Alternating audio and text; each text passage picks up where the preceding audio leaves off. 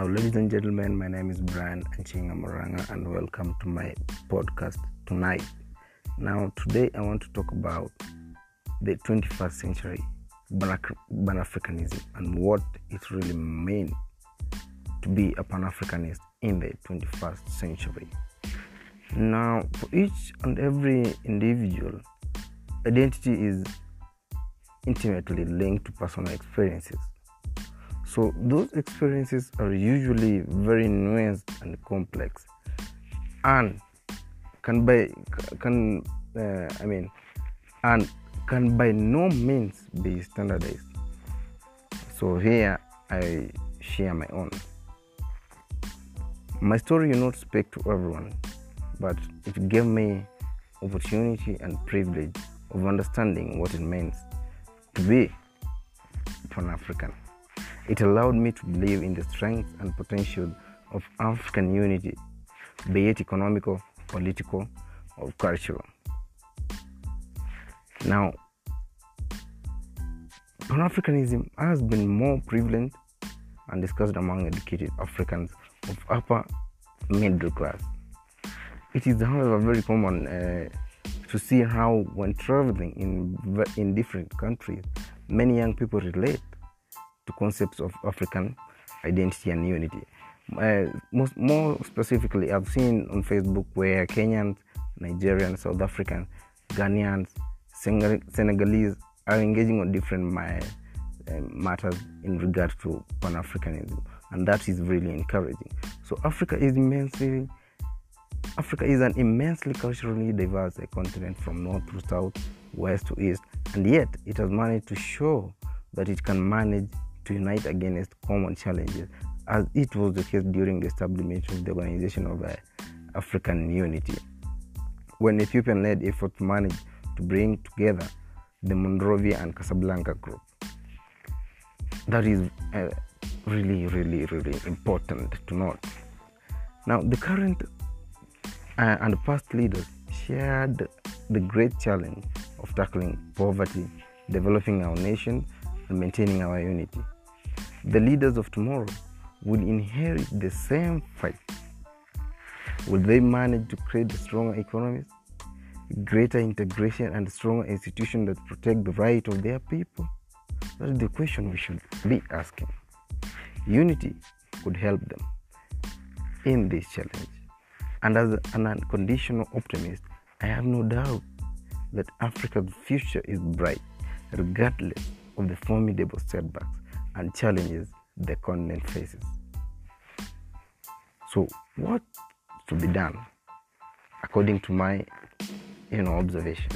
So, African leaders, especially its youth, should capitalize on the current digital era that has brought the Pan African narrative to a wider audience and the African unity closer.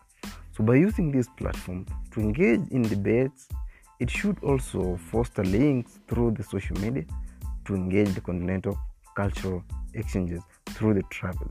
For example, with the famous Instagram page, Visitor Afrique, you can visit and see uh, uh, different sites that have been posted by the owner of that page. So, through the increasing access to the internet and the global information, the young Africans have been able to be more aware of their, you know, political, cultural, and economic environment, which is a great thing. So the 21st century Pan-Africanism should make use of this age of information to advocate for, to advocate strongly for the repatriation of the looted African cultural property, now permanently displayed in many museums around the world.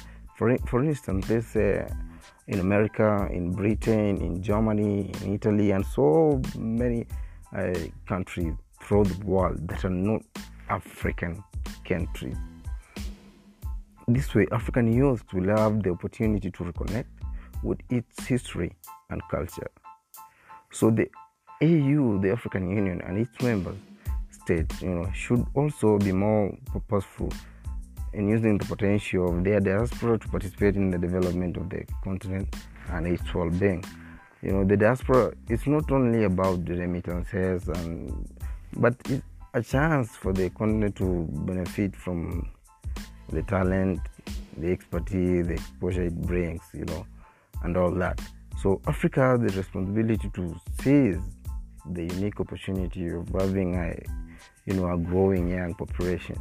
And this is something we should really celebrate. You know, we have a younger population that is growing, and this is really this is an asset to tackle the many challenges that we are facing ahead.